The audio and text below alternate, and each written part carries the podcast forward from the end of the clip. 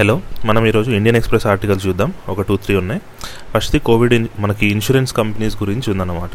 Insurance premiums పెరిగే chance ఉంది next few మంత్స్లో అని చెప్పి చెప్తున్నారు. దీనికి రీజన్ ఏంటి అవన్నీ చూద్దాం. మనకి నార్మల్గా ఏంటి ఇన్సూరెన్స్ కంపెనీస్ ఎలా వర్క్ చేస్తాయి? మనము ఒక 5 lakhs ఇన్సూరెన్స్ చేయించు, ఇది లైఫ్ ఇన్సూరెన్స్ గురించి కాదు మనం చెప్పుకుంటుంది, హెల్త్ ఇన్సూరెన్స్ గురించి. సో అది చూడండి, ఎందుకంటే లైఫ్ ఇన్సూరెన్స్ హెల్త్ ఇన్సూరెన్స్ రెండు ఉంటాయి. లైఫ్లో పెద్ద చేంజెస్ ఏం రాలేదు, అవునా? ఎక్కువ మంది సడన్గా చనిపోయారా లాస్ట్ ఇయర్? ఏమన్నా అట్లా కాదు కదా. కాకపోతే ఎక్కువ మంది హెల్త్ ఇష్యూస్ వచ్చినాయి కదా లాస్ట్ ఇయర్ కోవిడ్ వల్ల. సో అందుకే మనం only health insurance point of వ్యూలో మాట్లాడుకుందాం. హెల్త్ ఇన్సూరెన్స్ కంపెనీస్ కానీ అవన్నీ ఎలా పనిచేస్తాయి? సపోజ్ మనం ఒక 5 lakh ప్లాన్ తీసుకున్నాం. 5 lakh ప్లాన్ తీసుకుంటే దానికి ప్రీమియం 10,000 కడుతున్నాం అనుకోండి. వాడు ఏం చేస్తాడు, ఆ 10,000లో వాడి ఎక్స్పెన్సెస్ కొన్ని ఉంటాయి. 2,000 ఎక్స్పెన్స్ పోనీయండి, అంటే 8,000 వాడికి ప్రీమియం లాగా వచ్చినట్టు. ఇంకో 2,000 ఏజెంట్ కమిషన్, శాలరీస్, ఎక్స్పెన్స్ అవన్నీ పోతాయి కదా. సో ఒక 8,000 వాడికి డబ్బులు వచ్చినట్టు. అట్లా 8,000 వాడు ఏం చేస్తాడు, ఒక 1,000 మెంబర్స్ దగ్గర కలెక్ట్ చేస్తాడు, అవునా? 1,000 మెంబర్స్ దగ్గర 8,000 కలెక్ట్ చేశాడు అనుకోండి. అప్పుడు ఎంత మనకు ఒక 80 lakhs అట్లా అవుతుందా లేదా? సో 1,000 మెంబర్స్ నుంచి వాడికి 80 lakhs అవుతుంది. ఒక్కొక్కడు 5 lakh ఇన్సూరెన్స్ చేయించుకున్నాడు. ఇక్కడ మనకేమవుతుంది, వాడికి 16 మెంబర్స్ కంటే తక్కువ క్లెయిమ్ చేసుకుంటే మాత్రమే, అంటే 5 lakhs క్లెయిమ్ చేసుకున్నారు అని అనుకుందాం. అందరూ 5 lakhs ఏం క్లెయిమ్ చేసుకోరు కదా. నాకు 5 lakh ఇన్సూరెన్స్ ఉందని నాకు 1 lakh అయింది అనుకోండి, నాకు 1 lakh వస్తాయి కదా. ఎగ్జాంపుల్ తీసుకుందాం, ఒక అందరూ 5 lakh క్లెయిమ్ చేసుకున్నారు అనుకుందాం. అప్పుడు ఏంటి, వాడు మ్యాక్సిమం 16 క్లెయిమ్స్ మాత్రమే ఇవ్వగలుగుతాడు కదా వాడు ప్రాఫిట్లో. ఎందుకంటే 16 క్లెయిమ్స్ ఇస్తే ఒక్కొక్కరికి 5 lakhs ఇచ్చాడు అనుకోండి, 80 lakhs అక్కడనే అయిపోయింది కదా. మామూలుగా ఏం జరుగుతుంది అంటే వాడికి 80 lakhs క్లెయిమ్స్ రావు, వాడికి ఏంటి ఒక 50 lakhs 60 lakhs క్లెయిమ్స్ వస్తాయి. సో ఒక 20-30 lakhs వాడికి ప్రాఫిట్ ఉంటుంది, అవునా? వాడు ఏం చేస్తాడు, రిస్క్ తగ్గించుకోవడానికి రీఇన్సూరెన్స్ చేస్తాడు. అంటే ఇట్లా ఇప్పుడు నేనున్నాను, ఇన్సూరెన్స్ కంపెనీ ఉంది, వాడు ఏం చేయొచ్చు అంటే ఆ ఇన్సూరెన్స్ని రీఇన్సూరెన్స్ చేస్తాడు. అంటే వేరే వాడి దగ్గర వాడు ప్రీమియం కడతాడు. ఇప్పుడు ఎగ్జాంపుల్ స్టార్ హెల్త్ దగ్గర నేను ఇన్సూరెన్స్ తీసుకున్నాను, 5 lakhs ఇన్సూరెన్స్కి నేను ఒక 10,000 కట్టాను కదా. వాడేం చేస్తాడంటే వాడు ఇంకో రీఇన్సూరెన్స్ కంపెనీ ఉంటాయి కొన్ని, వాళ్ళకేంటి కంప్లీట్ బాధ్యత తీసుకోరు, వాళ్ళు ఏంటంటే కొన్ని మాత్రమే తీసుకుంటారు. వీడు వాడికి ఒక 500-1,000 కడతాడు, కొంచెం రిస్క్ తగ్గించుకుంటాడు అన్నమాట. వీడు సడన్గా క్లెయిమ్స్ పెరిగిపోయినాయి అనుకోండి, వీడికి నష్టం రాకూడదు కదా. సో అందుకే వీడు రీఇన్సూరెన్స్ చేస్తాడు. రీఇన్సూరెన్స్ ఎప్పుడు మామూలు కోవిడ్ రాకముందు అనుకోండి వీళ్ళకి అసలు క్లెయిమ్సే కంప్లీట్ అవ్వవు. అంటే వీడికి ఎన్ని డబ్బులు వచ్చినాయో దానికంటే తక్కువే క్లెయిమ్స్ ఉంటాయి. అప్పుడే కదా వాడు ప్రాఫిట్లు ఉండేది. లాస్ అయ్యేది ఉంటే వాడు ఎందుకు బిజినెస్ చేస్తాడు? లాస్ట్ ఇయర్ ఏం జరిగింది, ఫస్ట్ వేవ్లో పెద్దగా ఏం రాలేదు. ఎందుకంటే ఫస్ట్ వేవ్ వచ్చినప్పుడు ఏంటి, ఎవ్వరూ హాస్పిటల్స్లో ఇన్సూరెన్స్ యాక్సెప్ట్ చేయలేదు. మీరు గుర్తుంచుకుంటే హాస్పిటల్స్ అందరూ లేదు క్యాష్ కావాలి అట్లా అనడము, కొంతమంది అసలు హాస్పిటల్స్లో జాయిన్ చేసుకోలేదు.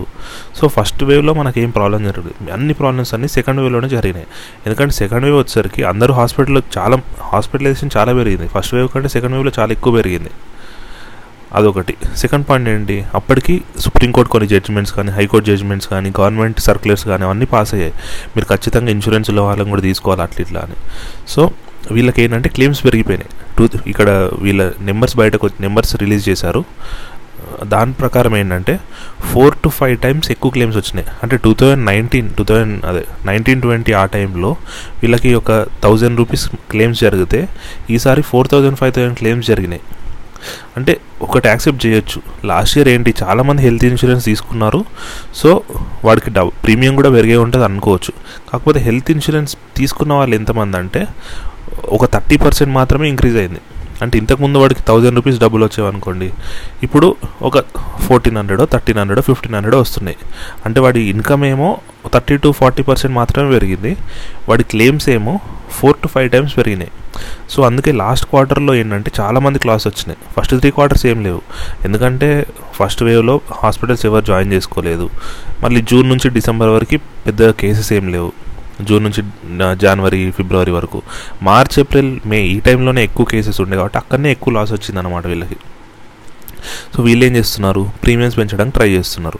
అంతే కదా, ఎవరైనా అదే చేస్తారు కదా. మీరు ఆలోచించండి, ఒకటి బెట్ వేస్తున్నాము మనకేంటి ఒక 10 coins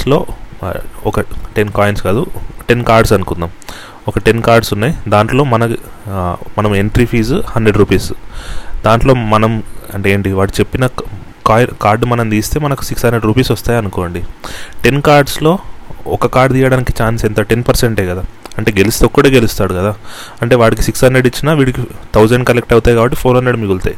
అలా కాకుండా ఆ 10 cards ఒకవేళ 2 cards విన్నింగ్ కార్డ్స్ ఉన్నాయనుకోండి, అప్పుడు ఏంటి వాడు 1200 ఇవ్వాల్సి వస్తుంది కదా, అప్పుడు ఒక్కొక్కటి దగ్గర వాడు 100 కలెక్ట్ చేస్తాడా, లేదు, ఒక్కొక్కటి దగ్గర 150 కలెక్ట్ చేస్తాడు.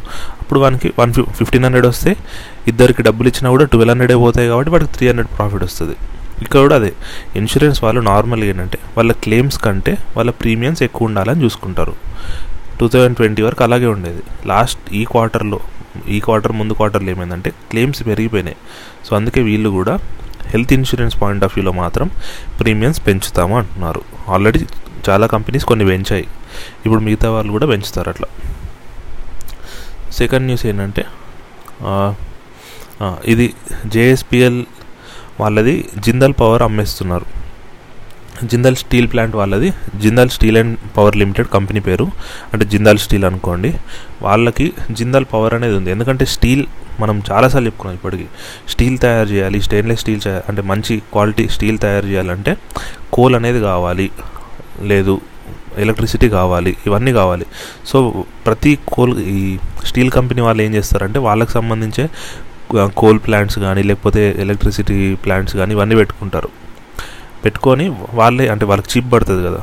కాకపోతే ఈ లాస్ట్ 2-3 years నుంచి ఏంటి గ్రీన్ ఎనర్జీ సైడ్ మనం షిఫ్ట్ అవుతున్నాం. అందుకే మన రిలయన్స్ వాళ్ళు కూడా వాళ్ళ AGMలో యాన్యువల్ జనరల్ మీటింగ్లో ముకేష్ అంబానీ క్లియర్గా చెప్పాడు, మేము 4 కొత్త ప్లాంట్స్ ఓపెన్ చేస్తున్నాము గుజరాత్లో, దాంట్లో ప్రతిదీ గ్రీన్ ఎనర్జీ గురించి, ఒకటేమో హైడ్రోజన్ దాని గురించి, ఒకటేమో సోలార్ గురించి, అట్లా డిఫరెంట్గా మేము ఓపెన్ చేస్తున్నాం అన్నాడు. అంటే మనం చూడాలి మోడ్ ఆఫ్ ద ఇండస్ట్రీ ఇలా ఉంది, ఇండస్ట్రీలో అందరూ షిఫ్ట్ అవుతున్నారు అట్లా. గ్రీన్ పవర్ అంటే ఏంటి, సోలార్, విండ్, ఇట్లాంటివి, అంటే రెన్యూవబుల్ ఎనర్జీకి షిఫ్ట్ అవుతున్నారు. అందుకే వీళ్ళు జిందాల్ పవర్ని అమ్మేద్దామని అనుకుంటున్నారు. వాళ్ళకి ఆఫర్ వచ్చింది, 7,400 crores ఆఫర్ వచ్చింది. సో చాలా మంచి ఆఫరే, ఎందుకంటే పవర్ కంపెనీస్ అన్నీ ఆల్రెడీ లాసెస్లో ఉంటాయి, వీళ్ళకి ఇంత ఆఫర్ రావడమే చాలా ఎక్కువ. కాకపోతే ఏంటంటే ఈ 7,400 crores 3,000 crores క్యాష్లో ఇస్తారు, మిగతా 4,400 crores ఏంటంటే లైబిలిటీ టేక్ ఓవర్ అట్లా వీళ్ళకి. ఎందుకంటే పవర్ ప్లాంట్స్ ఏవైనా లైబిలిటీస్ ఎక్కువ ఉంటాయి అసెట్స్ కంటే, అవునా, మేజర్గా, అన్నీ కాదు మేజర్గా. సో వీళ్ళకి కూడా లైబిలిటీస్ ఎక్కువ ఉన్నాయి అసెట్స్ కంటే. లైబిలిటీస్ అసెట్స్ ఈక్వల్ ఉన్నాయనుకోండి, అప్పుడు ఏముంది, అసెట్స్ అమ్మిన డబ్బులు లైబిలిటీ క్లియర్ చేసుకుంటారు. ఇక్కడ అట్లా లేదు, వీళ్ళ లైబిలిటీస్ ఎక్కువ ఉన్నాయి. సో అందుకే ఎవరైతే కొనుక్కుంటున్నారో ఆ కంపెనీ వాళ్ళు 4,400 crores లైబిలిటీ టేక్ ఓవర్ చేస్తున్నారు. ఎక్సెస్ లైబిలిటీస్, టోటల్ లైబిలిటీస్ కాదు, అసెట్స్ కంటే ఎంత ఎక్కువ లైబిలిటీస్ ఉన్నాయో వాటిని టేక్ ఓవర్ చేస్తారు. అది 4,400 crores ఉంది, ఇంకో 3,000 crores ఏమో క్యాష్ ఇస్తున్నారు. సో టోటల్ 7,400 crores ఆఫర్ చేశారన్నమాట. ఇది సెకండ్ న్యూస్. థర్డ్ న్యూస్ ఏంటంటే జో బైడెన్ యూఎస్లో ఉన్నారు కదా, అది యాంటీట్రస్ట్ కొత్త టీంని అసెంబ్లీ చేశారనమాట. యాంటీట్రస్ట్ అంటే ఏంటంటే ఈ టెక్నాలజీ కంపెనీస్ కానీ ఇట్లాంటి ఇప్పుడు అమెజాన్, గూగుల్, ఫేస్బుక్ ఇట్లాంటి కంపెనీస్ ఉన్నాయి కదా, వాళ్ళందరూ ఏంటంటే ఇంచుమించు మొనోపొలీ లాగా అయిపోతున్నారు, అవునా. ఇప్పుడు ఏంటి, అమెజాన్కి ఆల్టర్నేటివ్స్ ఉండొచ్చు, కాంపిటీటర్స్ ఉండొచ్చు, ఫేస్బుక్ కూడా ఉన్నారు, టిక్టాక్ ఉంది, అవన్నీ ఉన్నాయి. కాకపోతే ఏంటంటే వీళ్ళ కంప్లీట్ పవర్స్ ఉండి కాంపిటీటర్స్ని తొక్కేసేలాగా డేటా పవర్ కానీ, ప్రైవసీ అంటే ఇన్ఫర్మేషన్, వాళ్ళ కస్టమర్ ఇన్ఫర్మేషన్ అవన్నీ కానీ కాంపిటీటర్స్ని తొక్కేయడం అవన్నీ ఉన్నాయి. కాబట్టి ఏంటంటే యూఎస్లో చాలా లాస్ట్ 1 yearలోనే యాంటీట్రస్ట్ కేసెస్ చాలా ఫైల్ అయినాయి వీళ్ళకి అగెయిన్స్ట్గా.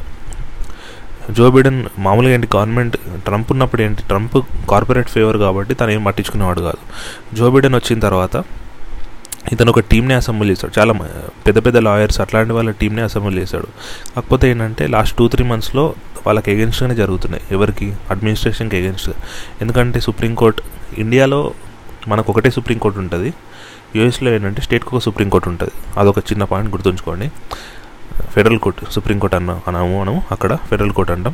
ప్రతి స్టేట్కి ఒక అట్లా సుప్రీంకోర్టు లాగా ప్రతి స్టేట్కి ఉంటుంది. మనకేంటి హైకోర్టు ఉంటుంది కదా ప్రతి స్టేట్కి, అక్కడ ప్రతి స్టేట్కి సుప్రీంకోర్టు ఉంటుంది అనమాట. సో అక్కడ ఏంటంటే చాలా కేసెస్లు కొట్టేస్తున్నారు ఈ కంపెనీస్కి అగెన్స్ట్గా. వాళ్ళు మొనోపోలీగా ఉన్నట్టు మీరు ప్రూవ్ చేయలేకపోతున్నారు, వాళ్ళు వేరే కాంపిటీషన్ని తొక్కేస్తున్నట్టు మీరు ప్రూవ్ చేయలేకపోతున్నారు అని. ఇక్కడ ఏంటంటే ఓన్లీ ప్రూఫ్ ఒక్కటే మనకి, ఎందుకంటే ఎవరిని అడిగినా చెప్తారు ఫేస్బుక్, అమెజాన్ ఇవన్నీ కంప్లీట్ మొనోపొలీ టైప్ షిఫ్ట్ అయిపోతున్నాయి. అదేంటి మరి, మొనోపొలీ షిఫ్ట్ అయితే కస్టమర్స్కి బెనిఫిటే కదా. ప్రజెంట్ ఏంటి, అమెజాన్ వాళ్ళు ఫుల్ డిస్కౌంట్ ఇస్తున్నారు, కాకపోతే వాళ్ళు కంప్లీట్ మొనోపొలీ అయిపోయిన తర్వాత వాడికి price price power, price fixation power ఎవరి దగ్గర ఉంటుంది, వాడి దగ్గరనే ఉంటుంది. కాబట్టి వాడు అప్పుడు ప్రైజెస్ పెంచే ఛాన్స్ ఉంటుంది. అప్పుడేంటి, కస్టమర్కి లాసే, కాంపిటీటర్కి లాసే, ఇద్దరికి లాసే కదా. అందుకే ఈ యాంటీ ట్రస్ట్ కేసు అనేవి చాలా ఫైల్ అవుతున్నాయి.